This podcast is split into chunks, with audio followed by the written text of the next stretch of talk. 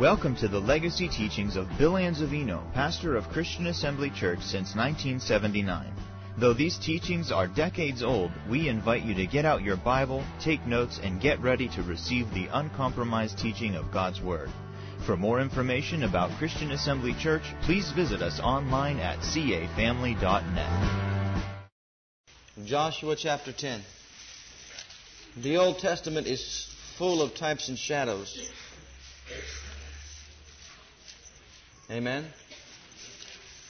But God's principles never change. God never changes, and His principles never change. Satan never changes. Sin never changes. Man never changes. Generation to generation, man is the same. Sin is the same. God is the same. His Word is the same. Amen? But if we go back and figure out some of these types and shadows, I think uh, we can learn some principles that we need to know and understand. And so if we'll begin reading here with verse 1 of chapter 10, we'll get some understanding into some spiritual things that we need to know, and we'll call this binding, ruling religious spirits. I believe you're ready for it. I said, I believe you're ready for it. I believe you're mature enough for it. You agree to that? Binding, ruling, religious spirits. Joshua 10. Now it came to pass when Adonizedek, king of Jerusalem, had heard how Joshua had taken Ai and had utterly destroyed it, as he had done to, to Jericho and her king, so he had done to Ai and her king. And how the inhabitants of Gibeon had made peace with Israel and were among them. That they feared greatly because Gibeon was a great city, as one of the royal cities, and because it was greater than Ai, and all the men thereof were mighty. Wherefore, Adonizedek, king of Jerusalem, sent unto Hoham, king of Hebron, and unto Piram, king of Jarmuth, and unto Japhia, king of Lachish, and unto Debir, king of Eglon, saying, Come up unto me, and help me, that we may smite Gibeon, and that it, for it hath made peace with Joshua and with the children of Israel. Therefore the five kings, underline five kings, of the Amorites, king of Jerusalem, king of Hebron, king of Jarmuth, king of Lachish, king of Eglon, gathered themselves together and went up, they and all their hosts, and encamped before Gibeon and made war against it. They made war against it. Now, in the types and shadows, you understand and know that Joshua is a type of Christ. Or shall we say, Joshua was a type of Christ. He was a type of Christ. The five kings that are mentioned here are also a type. The five kings of the cities that made trouble and warred against Israel are types of religious ruling spirits or ruling religious spirits. We find mention of them in the book of Ephesians where it says, We battle not against flesh and blood, but against principalities, against powers, against the rulers of the darkness of this world, against spiritual wickedness in high or heavenly places. These are the ruling religious spirits that he's inferring. Now, we like to think that when uh, these five kings died and when some of these other kings died, that these religious spirits died with them, but they didn't. Spirits are eternal beings. They never die. Isn't that right? They never die. They live on forever. Only thing is, they manifest themselves in this generation maybe in somewhat of a different way, in the sense that it's not actual open physical combat. For we battle not against flesh and blood, but against these rulers of the darkness of, the, of this world, these spiritual wickedness that are there in heavenly places or high places. When you say heavenly, referring to these demon spirits, these ruling religious spirits, we're talking about the atmosphere above us. See, this first layer, this first, what we call the first layer of the heavenlies, it's full of these spiritual wickedness and these ruling religious spirits. Now, our battle is not with flesh and blood, but it's against these spiritual wickedness and against these rulers. But the weapons of our warfare are not carnal, but they're mighty through God to the pulling down of what? The strongholds that they build up over us. Or shall I say, we allow them to build up over us because of the words of our own mouth. Now, we are not to uh, fight against these ruling and religious spirits with carnal weapons, but we are to fight against these ruling and religious spirits by spiritual weapons. The weapons of our warfare are not carnal, they're mighty through God to the pulling down of these strongholds. They're mighty through God. Well, if that's true, and as you're going to begin to see as we do this study, it was true in Joshua's day, and Joshua was a great leader of the children of Israel and a great mighty conqueror against all these demonic forces that came his way. A great conqueror over the kings and the cities that were coming against the city of, Jeru- of Israel or the nation of Israel because he knew and understood how to walk in the victory. He knew where victory lied, and it was in meditation of God's Word, which you'll see he had great success because he did meditate in God's Word day and night. We'll get to that in a minute. But let's turn to Deuteronomy first. Hold your place there, or put a marker there because we'll be referring to it. But go to the book of Deuteronomy, the 26th chapter. now, the Lord lays before us the promised land. The Father God sets before us the inheritance of the land. And you know what He says to you and me? The land is yours. The land is mine. It's our land. It's our inheritance. It's our promise. It's ours. You know what most Christians say today? Well, how come I'm not walking in it? If healing is for everybody, how come I'm not getting it? If prosperity is for everybody, how come I don't have it? What's the problem? If God wanted everybody to be healthy, then He'd heal everybody on the spot.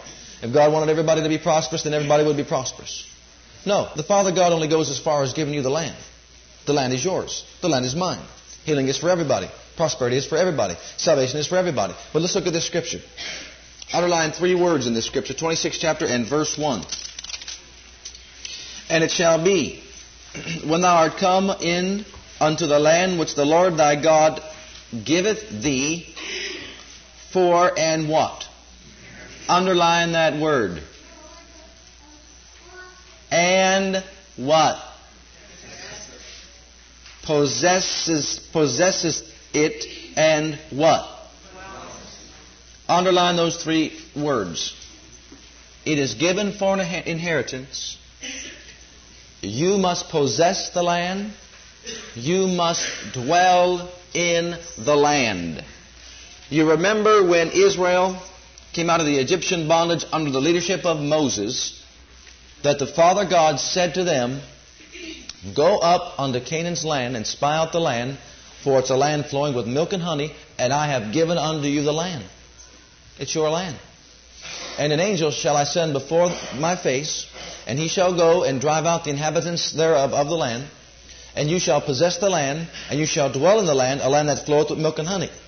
And it shall come to pass that none of your those ladies that are pregnant shall cast their young, and I'll take sickness away from the midst of you, and you'll dwell on the land in prosperity and in, land flowing with milk and honey. Isn't that what he said? But you remember, because of an evil report that came to the congregation of the children of Israel, they didn't possess the land. The land was given, but they did not possess the land. Only two men Joshua and Caleb were the only two that had a good report. The others had what? They had an evil report. They had an evil report against the land. The Father God gave them the land. He said, It's your inheritance. You possess the land, you dwell in the land. But they didn't make it. They didn't make it. Was it God's fault? Did God stop them?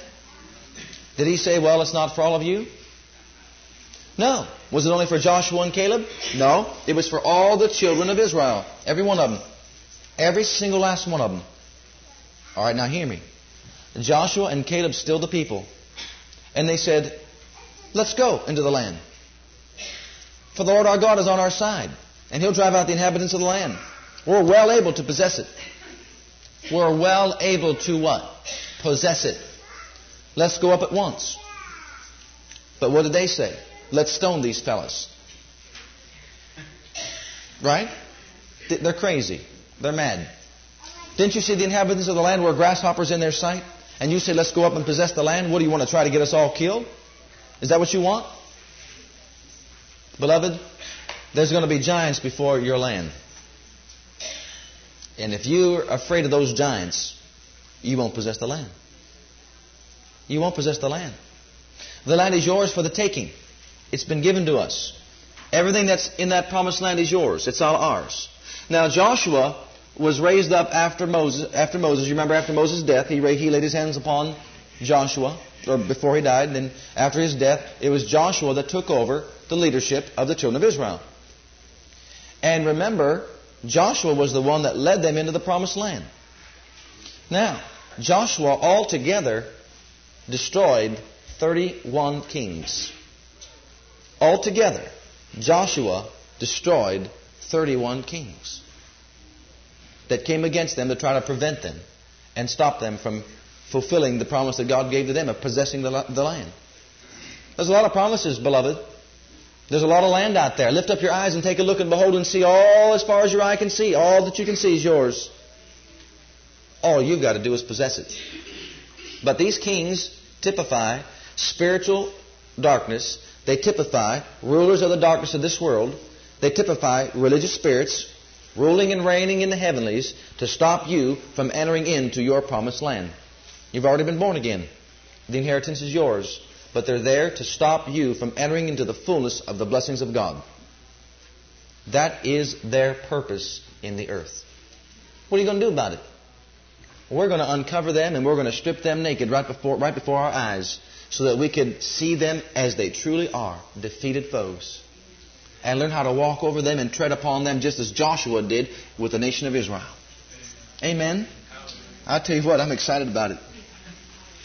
The success that Joshua found is found in Joshua 1:8. We'll turn to that just for a brief moment.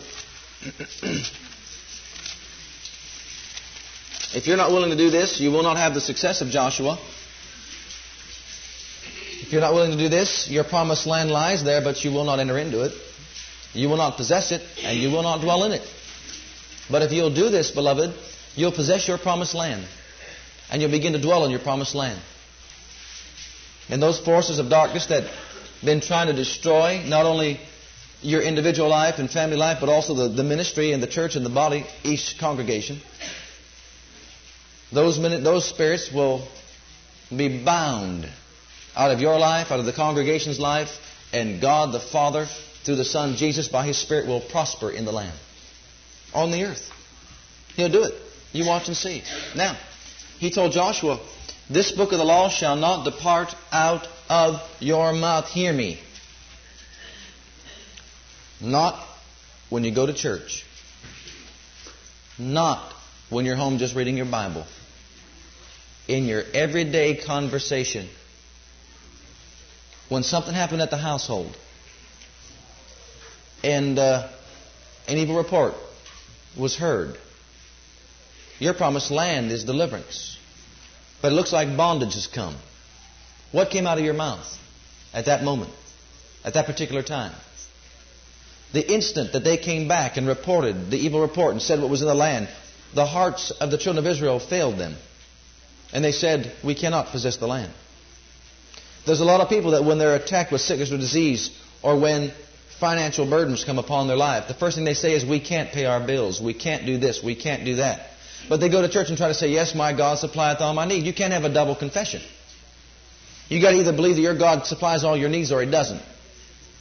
It's not what you just say when you force yourself to, to quote your scriptures, beloved. It's what comes out of your heart at a time when trouble comes.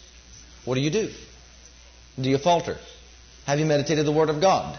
If you didn't, you're going to falter. But if you meditated the Word of God as Joshua did day and night, when the enemy comes in like a flood, He'll stand there in the face of all that adversity and say, Yes, we're well able to take the land. It doesn't matter if there's giants in the land. It doesn't matter how big they look. It doesn't matter how many there are. All that matters is Jehovah's on our side. We're well able to possess the land. Let's go in at once. Don't hesitate. Right now, let's go in right now and take the land. It's our land. We're just taking it home. We're just going to dwell in it. We're just going to live in it. We're going to prosper in it. We're going to bask in the presence of God in it. Amen? This book shall not depart out of your mouth. Thou shalt meditate therein day and night, that thou mayest observe to do all according to all that is written therein. Then shalt thou make thy way prosperous. Then shalt thou have good success. Joshua had good success. Joshua prospered in the land. Amen? Did Joshua meditate day and night? He had to have. Because that's God's way, and that's how God said that you would prosper. And, and Joshua prospered, so evidently he did it. Amen? All right, now. The land is already given to you. But in Matthew 11, 12, we, we're read, the Master said himself, that in the days of John the Baptist, the kingdom of God has suffered violence, but the violent take it by force. Well, if he's given us the land, why do we have to take it by force? Because these ruling religious spirits are there to hinder you from entering into the promise that's already been given to you. What's the promise? We have an inheritance. Remember I said underline the words inheritance, promise. I'm sorry, inheritance, possess it, and dwell in it. Now, the inheritance that we have, we have inherited the kingdom of God. It's the inheritance of the saints in life. Amen? It's our inheritance. It's been given to us. Now, it's mine now. But to possess it and to dwell in it is another thing. It's mine. I've received it by faith. I possess all the things that I have in my spirit. Am I dwelling in those things? Am I walking in those things? Are those things manifest in my life?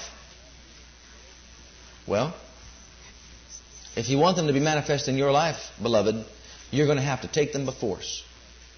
Them ruling religious spirits will not take a back seat unless you force them out of your life. You'll never get your healing unless you force them demonic forces away from your, from your body. You never walk in your liberty and freedom in Christ Jesus unless you know how to bind these ruling religious spirits and get them away from not only your own personal life, but your congregation and from the place you worship and the house you live in. We're going to show how we can bind up these ruling religious spirits to get loved ones saved in the household. And I guarantee you, by God's holy word, it'll work. See, we've tried to bind them up by just saying, I bind you foul spirits in the name of the Lord Jesus Christ. And then you walked off and you started talking to your friends and said, Yeah, you never know what's going on at my house. And you see those words that you spoke right there? I can understand it. I bound them, but all of a sudden all these things are happening. Those words you spoke right there just undid your binding. But we're going to go a step further and show you how to bind up these things and keep them bound, keep them behind the solid rock. So that they cannot stick up their heads in your life any longer or, or rule in your household any longer. But they will be where they're supposed to be, under your feet. Under your feet. Amen? Now, Jesus, turn with me to the 149th Psalm, but Jesus, Jesus said, He gave us the kingdom, and it was the Father's good pleasure to give unto us the kingdom.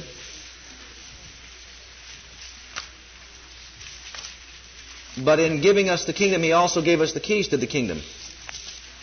Now, keys stand for authority. The keys of the kingdom are words. Remember, he said, Thou art Peter, and upon this rock will I build my church, and I'll give unto you the keys of the kingdom. Whatsoever you bind on earth shall be bound in heaven. Whatsoever you loose on earth shall be loosed in heaven. The power of binding and loosing is in, in the words. He was referring to the revelation knowledge of God's holy word, the word in our mouth. Now let's look at the 149th Psalm for a moment. Excuse me. We sang this morning the song from the 149th song in verse 6, which is why I asked Terry to lead us in that song. But let's read now from verse 6 and read right on through the rest of it. Let the high praises of God be in their mouth, and the two edged sword in their hand. Now listen to execute vengeance upon the heathen and punishments unto the people, to bind their kings with chains and their nobles with fetters of iron to execute upon them the judgment written. This honor have all his saints. Praise ye the Lord. Now, wait a minute. There's a twofold effect here. Let the high or let the heavenly praises of God be in your mouth and the two edged sword in your hand to bind up these ruling spirits with chains and their nobles with fetters. And this honor, it's an honor, has all the saints of God to bind up all these demonic forces. Now, high, high praises. You say, what do you mean by high praises? Well, high praises is heavenly praises. Heavenly praises are praises that God inhabits. It's when you get beyond the sensuality of your praise and the intellectualism of your praise and you begin to praise God from your innermost being. It's when you don't stop short in your assembly. But when our voices are joined together in one accord unto God, and it's no longer are we worshiping from our minds and from our heads. No one's ever everybody looking around finding out what the other guy's doing, but we have united ourselves together. We have got into the Spirit and we release from our spirit, man, high praises unto the Father God. These ruling religious spirits cannot stand to hear high praises or the spoken word of God. Because when those high praises go out, some will get off and just leave the assembly. Some will just hold on to their ears. They can't stand it. Some will be delivered and set free. Because them ruling religious spirits they have to run and hide. And I'll show you that in the Word of God. They have to run and hide. They can't stand it. They can't stand to be in that presence. That's why you ever find anybody who's, let's say, um, having trouble with his mind, and you know that the devil's playing on his mind, you start to bring the Word of God around them or start to sing praises unto God around them, they can't stand it. They don't want to hear it. They want to get rid of it. They, they want to get as far away from it as they can because these ruling religious spirits cannot stand to hear high praises unto God. Immediately they're, they're let go. They run. They're hiding. And then their demon forces. Now remember, these ruling spirits, they rule these lesser demon forces, these imps. And so when their rulers and their leaders are gone in hiding, mass confusion takes place. And these demon spirits don't know what to do. And before you know it, they're warring with each other. And I'll show you that by the Word of God. Let's go to Second Chronicles, the 20th chapter. The 20th chapter of Second Chronicles. You'll remember that King Jehoshaphat and the children of Israel were attacked by the inhabitants of Moab, Ammon, and Mount Seir. Remember the story? Notice these three kings of these three nations that are coming against the nation of Israel, King Jehoshaphat.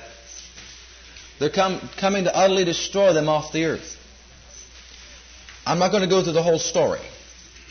But these three, again, these kings are symbolic of, they are types of, they typify ruling religious spirits. Let me give you an example. Do you remember when Daniel went to pray and the prince of Persia was there. And when, when Gabriel came with the answer the very first time that he prayed, the very first hour that he prayed, and when he was coming to bring the answer to Daniel, that this ruling spirit, the prince of Persia, met him on the way and began to war with him. And Michael came down and he took over the fight and he bound up that spirit while Gabriel got loose and came to Daniel and gave him the answer. Remember the story? Back in Daniel? Now, when Gabriel came into this atmosphere of the heavenlies, where these spiritual wickedness in high places and these rulers of the darkness, where they rule, there was a warfare going on. But through his continuing worshiping and praising and speaking and praying and intercessory prayer unto the Father God, and kept right on and kept right on and did not stop I want you to note that's very important. He did it day and night, day and night, day and night. Till the answer came, he did it day and night, day and night, day and night, day and night, till the answer came. So finally, help came along the way, and Michael came and, and, and bound up this here spirit. Well, what delayed that answer for them 21 days was the fact that there was a warfare going on in the heavenlies, one that you couldn't see with your physical eye. We battle not against flesh and blood. Daniel, wasn't ba- Daniel was not battling against flesh and blood, but Israel was bound up by this religious spirit and by these ruling spirits. And the congregation of Israel was bound up by these ruling religious spirits. Isn't that right? Until one man, look what one man can do. Look what one man of faith can do. And this man, he brought that power down. He bound up them ruling religious spirits. Michael had to come on the scene because this man would not falter. This man would not waver. He would not give up till the answer came. You say, How long am I supposed to stand in faith till the answer comes? Oh, Having done all to stand, stand therefore. Oh, glory to God. I'll tell you what right now. Oh, glory to God. That's how long you stand. You stand. And you stand. You stand with the high praises of God in your mouth. You stand with the sword of God in your hand. And them ruling religious spirits, they'll just begin to hold on to their ears. They'll begin to scream and to cry out. And then they'll get bound in chains and fetters. And you'll have a freedom about you about your household, about your dwelling place, your own personal life, about this congregation. And we're going to be free in this congregation from these ruling religious spirits because the Spirit of God has shown me they're trying to get in. They're trying to destroy the work of God that's going on right here. But we're going to, I said we're going to recognize them, we're going to strip them down, and we're going to deal with it. Now let's go to the 22nd verse of this chapter. Now remember what I said. These three kings these ruling religious spirits came to destroy the children of Israel. They came to hold them in bondage, either take them in bondage or to kill them and destroy them. They were stirred up, you know. Anytime you see unity in the body of Christ, they, these, these wrong spirits, they get stirred up. They don't like it. And I'll name these spirits as we go, go on. But in verse 22, and when they began to sing and praise, and when they began to sing and praise, I mean, this sounds ridiculous. You know the story.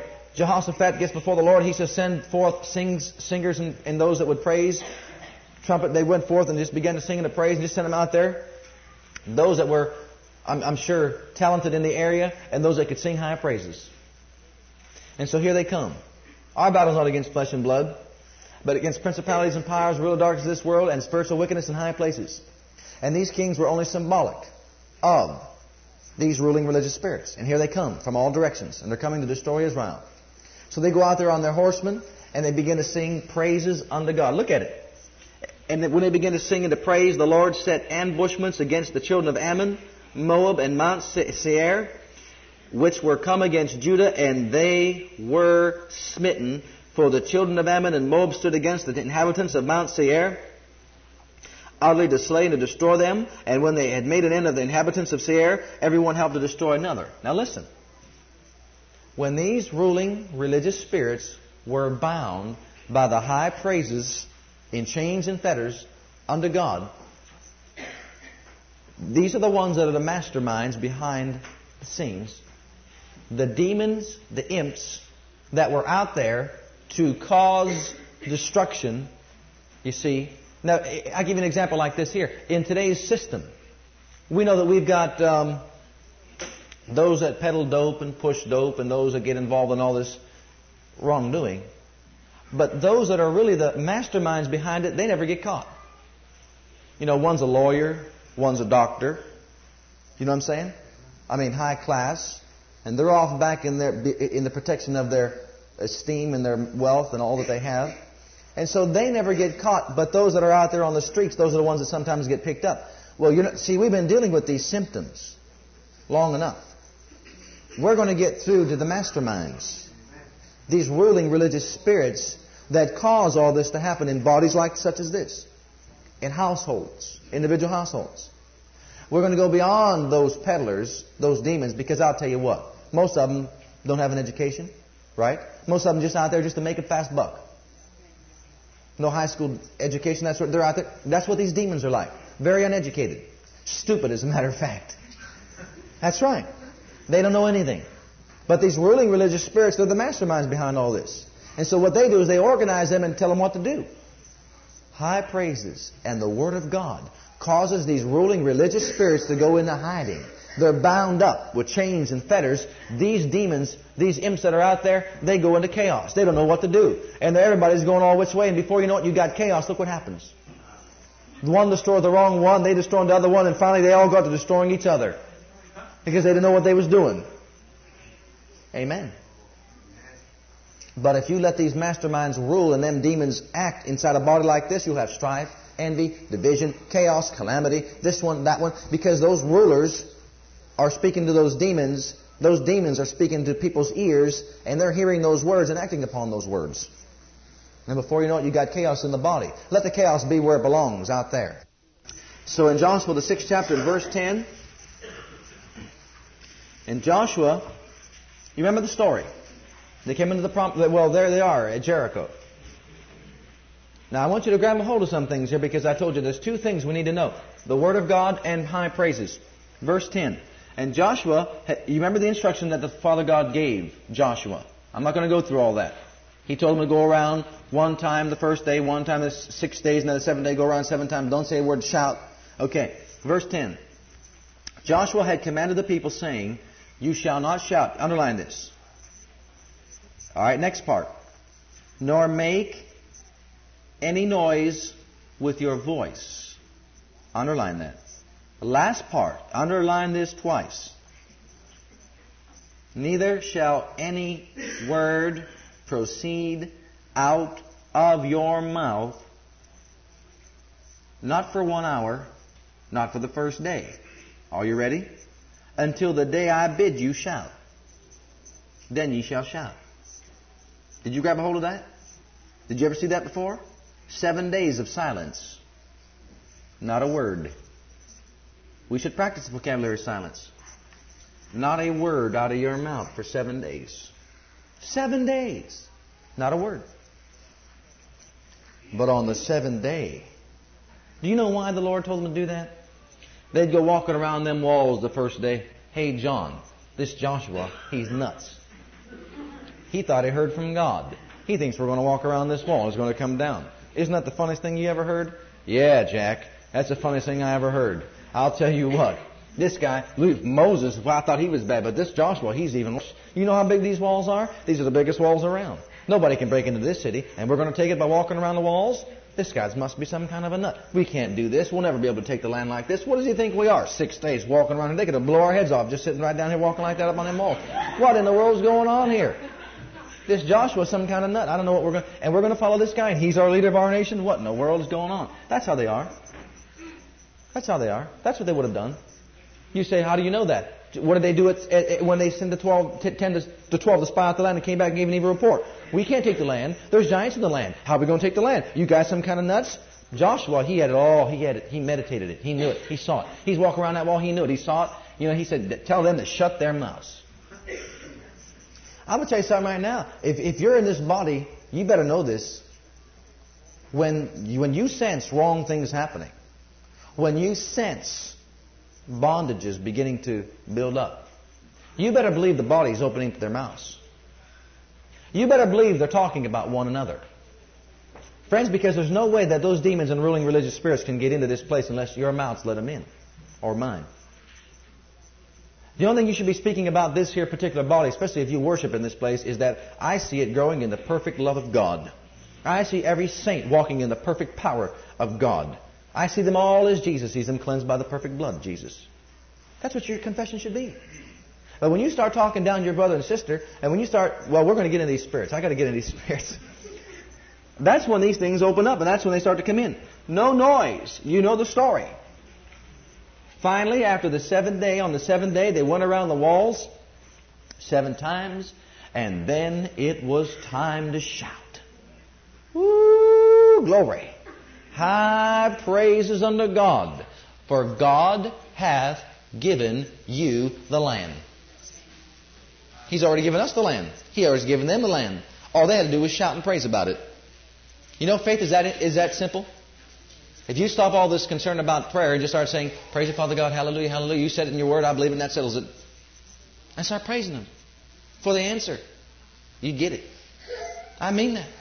Just start praising Him When trouble comes your way, praise God. Everywhere you find out where trouble came somebody's way, you know what he said to do? Praise me. Peter, I'm sorry, Paul and Silas in prison. They sang praises unto God. Peter and John whipped upon their backs, rejoiced and counted joy and a pleasure and an honor to be to suffer persecution for his name's sake. I'm telling you right now, they had some insight into this faith walk. And it was not something that they had to try to do, it was something that they did automatically because it was in their heart. Now, let's go back to our 10th chapter of Joshua. And let's start naming these spirits so that we can get out, get rid of them. Wherever you find one, you'll find all of them. All five of them. Especially in public assembly. It came to pass when Adonizedek, king of Jerusalem, had heard of how Joshua had taken Ai and had utterly destroyed it as he had done with Jericho and her king, so he had done with Ai and her king, and how the inhabitants of Gibeon had made peace. Underline, had made peace. Unity. Israel was making unity and having peace and harmony with another, with another land. With Gibeon, with the land of Gibeon. When that happened, it stirred up these religious spirits. These religious spirits didn't like what was going on. They didn't want Israel to have any more power than what they had. All right, look at look at. Um, first of all, you can underline these or write these down if you want. We'll go on down to um, the five kings in, in verse. Well, let's see, verse three. Adonizedek, king of Jerusalem. Every one of these names or its city has a meaning. If you look up in, in your concordances, you'll find out that there's these meanings or of these names. And you, you know how the, the Bible teaches us that names mean something?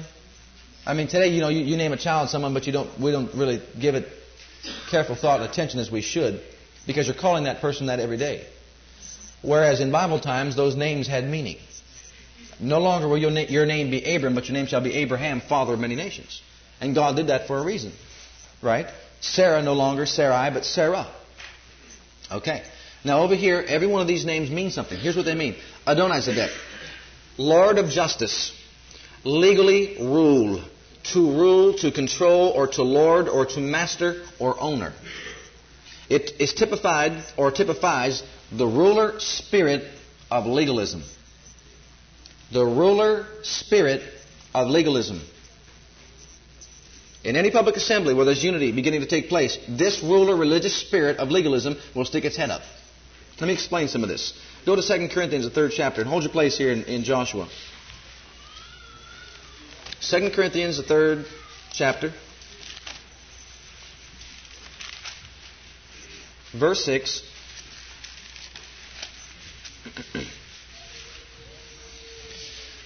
Who also hath made us able ministers of the New Testament. Of the what Testament? Now notice this. Not of the letter, but of the Spirit. For the letter killeth, but the Spirit giveth life. Now, these ruler spirits of legalism, wherever we begin to see people begin to operate in spiritual things, they'll stick up their head and try to get legalism back into the church. You get one person or two people begin to prophesy in public assembly. You know what you hear? First thing that'll bounce up is Paul said you're not supposed to do more than two or three. Paul didn't write according to the letter of the law. And the New Testament is not to be understood according to the specific letter of the law. Now, there are guidelines that we should follow and adhere to. But under the new covenant, we're living under grace. We're living, not living, living under the letter of the law. Today, in this generation, a lot of people have a hard time accepting women teachers. Those women that will do anything in the church. Because of the, the times and what was written back then, whenever a woman would get something from the Lord, they would say that a woman is to keep silent in the church. Isn't that true? Is I saying the truth? Because they were going by the letter and trying to impose the letter of the law to infiltrate the church with legalism. Let me show you a classic example in the Galatians, book of Galatians, the third chapter. Galatians, the third chapter, and beginning, begin reading with verse 1. I want to show you what these religious spirits do. O foolish Galatians, who hath underlined or circled the word bewitched you? Who hath bewitched you that you should not obey the truth? The word bewitched there means witchcraft. Cast a spell upon you. Hypnotize you. Hypnotize. Cast a spell. We wonder why some people can't get to the truth. There's a spell cast on them. They're hypnotized. They're bewitched. Now you remember that the church at Galatia, this church, was going back into legalism. Isn't that right? This here spirit of legalism, this ruling religious spirit, stuck its head out because they began in the faith. And he didn't like what was going on. So stuck his head up right away and began to try to get legalism back into the church to stop them from moving on in faith. Look what it says. They were under a spell. A, a spell was cast upon them. They were bewitched not to obey the truth, before whose eyes Jesus Christ has been crucif- evidently set forth crucified among you. This only what I learn of you, receiving the Spirit by the works of the law or by the hearing of faith. Are you so foolish, having begun in the Spirit, are you now made perfect by the flesh? In other words, they wanted to get into these laws. And now you've got to do it this way, and you've got to do it that way. And we got the same thing in the churches. I mean, I think for the last hundred years, do's and don'ts. So in our church, you do it this way, friend, and you don't do it this way. And so what do we got? I'm not saying that anything is right or wrong, but we got laws, bylaws, rules, and regulations. All right, that's one. Ex- we're going to go show you both extremes of this. You're telling me that the Spirit of God can't do anything outside of your bylaws. See, He's got to do it by this, by the letter of the law. Uh, if you know the Holy Spirit, friends, you're going to know that He does some things that you may not set right with you, but He does it anyhow. He may be doing some things in some churches that you think this can't be, but He did it. That's right. I mean that. I mean, there are things going on in Catholic churches and charismatic moves and in, in Lutheran churches, Methodist churches that some of some full gospel people would just say this can't be. I'm only giving you this as an example, all right? I'm, I'm not knocking any religion. Please don't. Don't take this wrong. I'm raised in the Catholic faith myself, okay? But I've had people say and discuss how can a priest come away from saying the rosary and serving a Mass, go downstairs to the charismatic movement, pray in the name of Jesus, and have miracles and deliverances take place.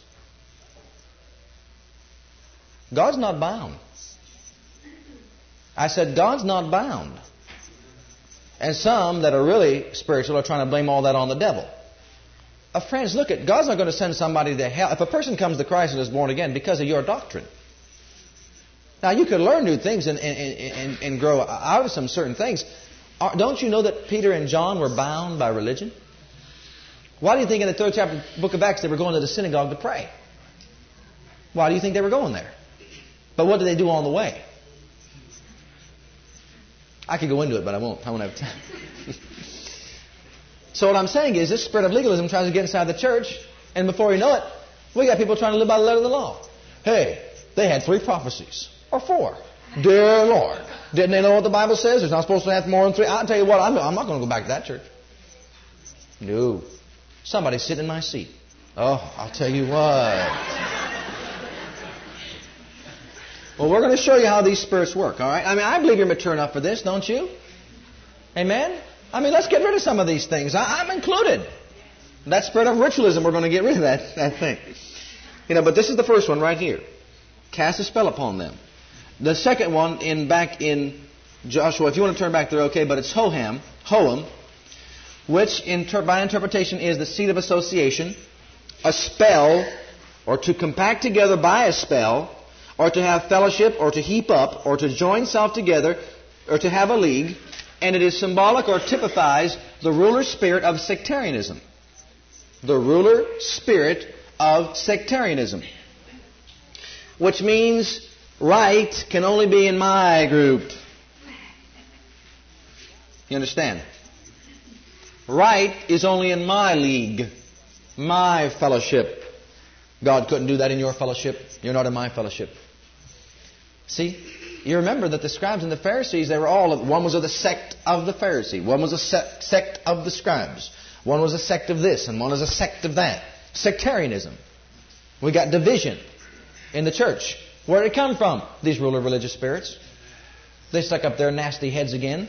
And so instead of adhering to the Word of God and keeping high praises in their mouth, the church began to, to be infiltrated with these the different sects. I'm going and joining my league. You're going to go and join your league. You don't do it the way I do it, so I'm going to do it my way, and you go do it your way. And before you know it, you, they've got chaos in the church, and they're having a ball when we should have throw, throw them down where they belong, bound them up by the word of God and by high praises, and slap their heads where they're supposed to be. Amen. And said, forget none of this. We're not going to have none of this stuff. We're going to live it by God's way and do it God's way. Well, let me say something here. The people that killed Jesus were not possessed by murderous spirits. The people that killed Jesus were, were possessed by ruler religious spirits. You know that. The ones that stoned the martyrs and killed the martyrs were those that were moved and possessed by ruling religious spirits. I guarantee you, and if we were there in Bible days when, when, when, um, when Stephen stood before the council and those men, you couldn't hardly hear the words that were coming from this great man of God's mouth without repentance and falling on your knees and seeing his face shine that of an angel. But these, this sect, these ruling religious spirits, they were furiated, infuriated. They got so, they gnashed on him. I bet you there was demon activity right there. They gnashed on him with his, their teeth. They were so upset. These demonic forces, these demon spirits in them, they were so possessed of these demon spirits and these false religious spirits that instead of, instead of repentance, they began to stone them. They couldn't stand it. They began to scream. They had to hold on to their ears. They began to gnash on them with their teeth. They didn't know what to do. They were hearing high praises and soundings unto God. The words that He spoke, the word that was in His mouth that, that, that He spoke were so, were so powerful they couldn't stand it. They had no alternative but to kill him, try to get rid of him. But praise God, the Father came to his rescue. Over there, and you don't have to turn to it, Luke, 49, Luke 9, 49 to 50. You remember over there when um, John said, Lord, we saw one casting out a devil in thy name, and he, knocketh, he walketh not in my sect. He's not with me. I mean, to tell, tell you something, Lord, now you know you're going to get on this case, aren't you? Should I go there and forbid that this, not, this thing not be done? What did Jesus say? You know not what spirit you're of.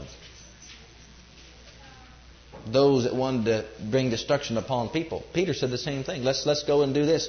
He says, You don't know what. I've came to save men's lives, not to destroy men's lives. Let the man go. How, hardly can a man who's doing a miracle in my name speak evil of me. Let him go. So he's not walking in our group. Beloved, don't get on other groups. That is a ruling religious spirit to get us to look down upon other groups. You be satisfied in your growth and you come to your place of worship and you grow and you be a part of that body. Don't speak down that body. Because when you begin to do, those ruling religious spirits will take over and begin to stick up their nasty heads. You remember Peter um, had to have a sheet let down for him to realize that the Gentiles were allowed to join the body of Christ. Isn't that right? He couldn't. He wouldn't believe that. There was no. He wouldn't even walk. And he said, even after all this, he wouldn't even walk. He felt that it wasn't right to walk and eat in a Gentile's house. Right? I mean, he, you know that as well as I do. Read, read the Bible. And then remember over there, and let's look at the fifth chapter, uh, 15th chapter of the book of Acts. Very quickly here. I want to get all this in here. 15th chapter of the book of Acts, verse 4. I want to show you something.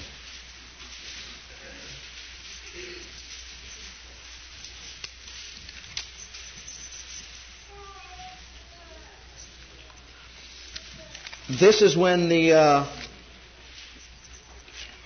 council at Jerusalem were gathering together to find out what they were going to let the Gentiles do. In the 15th chapter, verse 4, and when they were come to Jerusalem, they, were, they received of the church and of the apostles and elders, and they had declared all things that God had done with them. But there rose up a certain sect of the Pharisees, which believed, saying, that it was needful to circumcise them and to command them to keep the law of Moses. Now, these are believing Jews of the sect of the Pharisees, which wanted to impose upon these Gentiles their doctrine. Isn't that right? And that's not changed today. It's the same thing. But if you read on and read the whole thing, you'll find out that Peter stood up and praised God for Peter, did stood up and said, Look at our fathers couldn't keep it, we couldn't keep it, And now you want to put something around and bind a yoke upon their neck that you know that we couldn't keep. They're Gentiles. Let them worship God. Right? So, beloved, I mean, we want everybody to come off, you know, from wherever they've been bound up in, let's say, through religious ties and, and be set free from it. But it's not, the right way to do it is not talking down their religion or talking down their faith or what they believed in. I mean, it took these fellows a while to get rid, uh, get rid of this kind of worship and to get rid of all their you know, their beliefs in, in, in, the laws and customs, and Paul had to get them set straight, and they were used to that kind of worship for a long time. Amen? I want to show you another scripture, the fifth chapter of the book of Acts. And we'll get through this. Whenever, wherever, and boy, this is a blessing to me, wherever you see deliverance, healing, and the power of the Holy Spirit manifest, you best believe that this spirit of legalism and this spirit of sectarianism is going to show its ugly head. I mean it to put the halt on the move of God. Let's look at it right here. Remember in verse 15 and 16 where it says, Insomuch that they brought forth the sick and laid them into the streets, laid them on beds and couches, and that at least the shadow of Peter passing by might overshadow some of them. Then came also a multitude out of cities round about in Jerusalem, bringing sick folks and those who were vexed with unclean spirits, and they were healed, every one of them. Look at the next verse. Then the high priest rose up, and all they that were with him, which is the sect of the Sadducees, and were filled with indignation, and laid their hands on the apostles and put them in the common prison. Grab a hold of that. You want to know why every time we want to have things like healing services and and uh, the power of God manifest and the glory of the Lord, them ugly heads stick up from somewhere. I'm talking about these spirits, not people. I'm talking about these spirits, these ruling religious spirits. They stir up the sect of this and they stir up the sect of that and go on down there and put some doubt and unbelief in the way. I'm telling you right now. They stick up their ugly heads everywhere you go. But I'll tell you what, it's when we start walking around and saying, now what in the world is going on? Now I don't know, I don't understand it. Well, start understanding it. This is what happens. These, the people that are that understand and know are those that are going to be the ones that keep their mouths shut and keep the high praises going unto God and the word spoken all the time. How long? Forever. Just like they did back there in Joshua, till the walls came down. That's how long. Let's go to um, the next one, Piram. Number three, the third king. He means running wild, elevated high, self-exalted, proud, haughty, loud, lofty. And the, it's symbolic or typifies the ruler spirit of lawlessness. It is complete opposition to legalism. All right? It's the complete opposition to legalism, and your scripture reference will be Galatians 5.13. Galatians 5.13.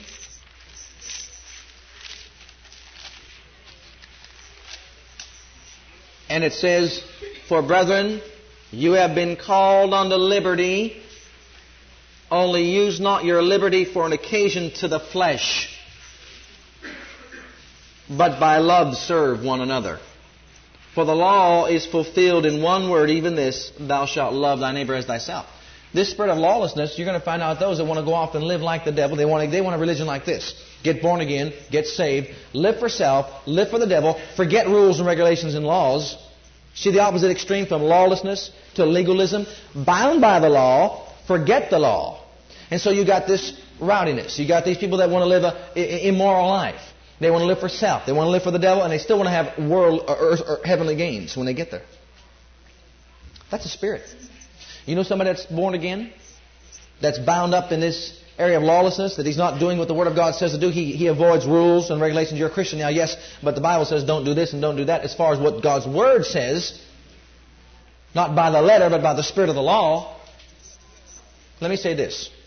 We are, we are, we've been liberated in Jesus. We're set free in Jesus. But we're not to use our freedom as a cloak of maliciousness. We know that. Amen? We're not to do that. We're free in Jesus, but we're not, we're free from the letter of the law, but we're not free from obedience to the spirit of the law. We're free from the letter of the law, but not free from the obedience to the spirit of the law. Amen? For we will fulfill the law if we live in obedience to the spirit of the law. We will fulfill the letter of the law. So you can't go from legalism to the other extreme of lawlessness. That's another spirit. That's another spirit that's involved there. That's that spirit. I'll give you another reference. Romans 6 1. Should we sin that grace may abound? God forbid. See what they were doing? Let's sin more so grace may abound. Let's sin more so grace may abound. They wanted to sin is what they wanted to do. They wanted to live in fornication and adultery and get away with it, is what they wanted to do. Now they're not living by the, you know, by the spirit of the law. No, we're not bound, but the Bible says and teaches us that we should not commit these things. Amen? Another, another example is Acts 8th chapter, verses 18 and 19, where Simon wanted to use the Holy Spirit, the gift of the Holy Spirit, for earthly gain. Remember? Hey, I'll give you money so that you could give me this gift and I can, I can go out. He, he made a bundle in sorcery. He figured now this is a better thing. Can you imagine a, a, a character like that? See, he wanted to use his liberty for a cloak of maliciousness and to get things for himself in, in greed and filthy lucre. But these are spirits that's behind it. It's not people, it's spirits that are behind them, these ruling religious spirits. Next one. Uh, well, let me say this before I get off of that. If rules bother you, then you better believe that there's a spirit of lawlessness that you got to deal with. Rules don't bother me, and they shouldn't bother you. Because if the Bible says it, you're to do it. I'm not bound by the letter of it, but I'm bound to the spirit of the law. Amen? Japhia, number four, means to shine bright, to be light, to cause to shine forth, and it typifies the spirit of intellectualism or rationalism. You remember over there in 1 Corinthians 1.27 where he said, uh, God used the, the foolish things of the world to confine the wise, and the things that are not to bring them not the things that are, and the base things of the world, that sort of thing. And remember over there in Ephesians, the third chapter, verse 20, where it says, He's able to do exceeding abundantly above all we ask, think, hope, dream, or desire in every area of our life, but according to the power that's at work within us. The spirit of intellectualism and the spirit of rationalism, this ruling spirit, causes people that are bound by this spirit, or denomination, or groups, assemblies that are bound by this spirit, not to believe in anything that they cannot see with their senses. They cannot believe anything beyond their senses or beyond their intellect. God is only limited in their life by what they could see, hear, taste, feel, smell, that five senses. If they can't get it by their intellect, then they cannot go beyond that. They have limited God in their own life. They're bound by this. They only believe what they understand in their mind. Their faith will never rise above what they understand. So consequently, they can't get a lot of things from God. They're bound up. Now, Jesus said to Martha, If thou believest, thou shalt see. Jesus said to Thomas, Blessed are those that believe and yet have not seen. And Mark 11:24, believe you receive, then you shall have. Can you see how that is supposed to be the norm for the Christian life? Yet these spirits have gotten into the church, and what have they done? They've bound us up by the spirit of intellectualism and rationalism, and they got our minds in such a spell that people cannot believe what's, what, what's not in front of their face. go to some churches with the faith message, you know what they'll do? They'll laugh you right out. They're very intellectual. And their intellect, if you try to argue with them, I'll tell you what, right now, they'll probably put you down because them ruling spirits are behind their intellect. And they take scriptures to prove what they want to do. Prove. All right. Uh, and I'll give you the last one here. We might have to put a few minutes on another tape because I've only got a few minutes to go. I want to get this all together in one message. The fifth one is Debir. And it means the shrine, the innermost part of the sanctuary. It means to arrange words. It means to speak, to appoint, to pronounce, and to rehearse. It typifies the ruler spirit of ritualism. The ruler spirit of ritualism. In 2 Corinthians 3:18 we are told that we are changed day by day from glory to glory by the Spirit of our Lord, by the Spirit of God. Right? We are changed from glory to glory. We are what? Say that again. We are what? Okay, the spirit of ritualism is opposed to change. We've done it this way for 30 years. All right, listen. We've done it this way since this church was formed. You think you're going to come in and change it? All right, listen. If any group is going to flow with the move of the Holy Spirit, and the Holy Spirit changes us, day by day, from glory to glory, the assembly that is bound up by this spirit of ritualism will never change. Its people will not have change. You never see the song service change. You never see the worship change. You never see any change in, in, in, the way the service is conducted. You never see any change around the altar. You never see any change inside the church. You're just not going to see any change. Now that spirit of ritualism binds up that group so that they, they're not free to be changed by the Holy Spirit. And I can give you some examples about that. I mean, uh, I think we should be we should be aware of that. I mean, you're only going to strip these things down and get rid of them, just like in a worship service. If we slip off into tongues and begin to magnify the Lord, some people get upset. They get mad. Why? God's not bound. He's not limited. The Holy Spirit is in us. He's changing us. He, might change our order of worship. Let Him do it. We should be open or we will not change. Thank you for listening to our legacy teachings. We pray today's message has a profound impact upon your life and your ministry. I want you to know that God loves you, has a great plan for your life. But if you've never made Jesus Christ Lord and Savior of your life, I'd like to invite you to do that right now. Just pray this simple prayer right after me. Just say, Heavenly Father, I come to you just as I am. And I believe with all my heart that Jesus died for my sins and was raised from the dead for me. I open the door of my heart. I call upon the name of the Lord. Lord Jesus, come into my heart now. I receive you and accept you as my personal Savior and Lord. If you prayed that prayer with me, you're a child of God right now, and I encourage you to get into a good Bible based church where you can learn to grow in your Christian faith and experience. God bless.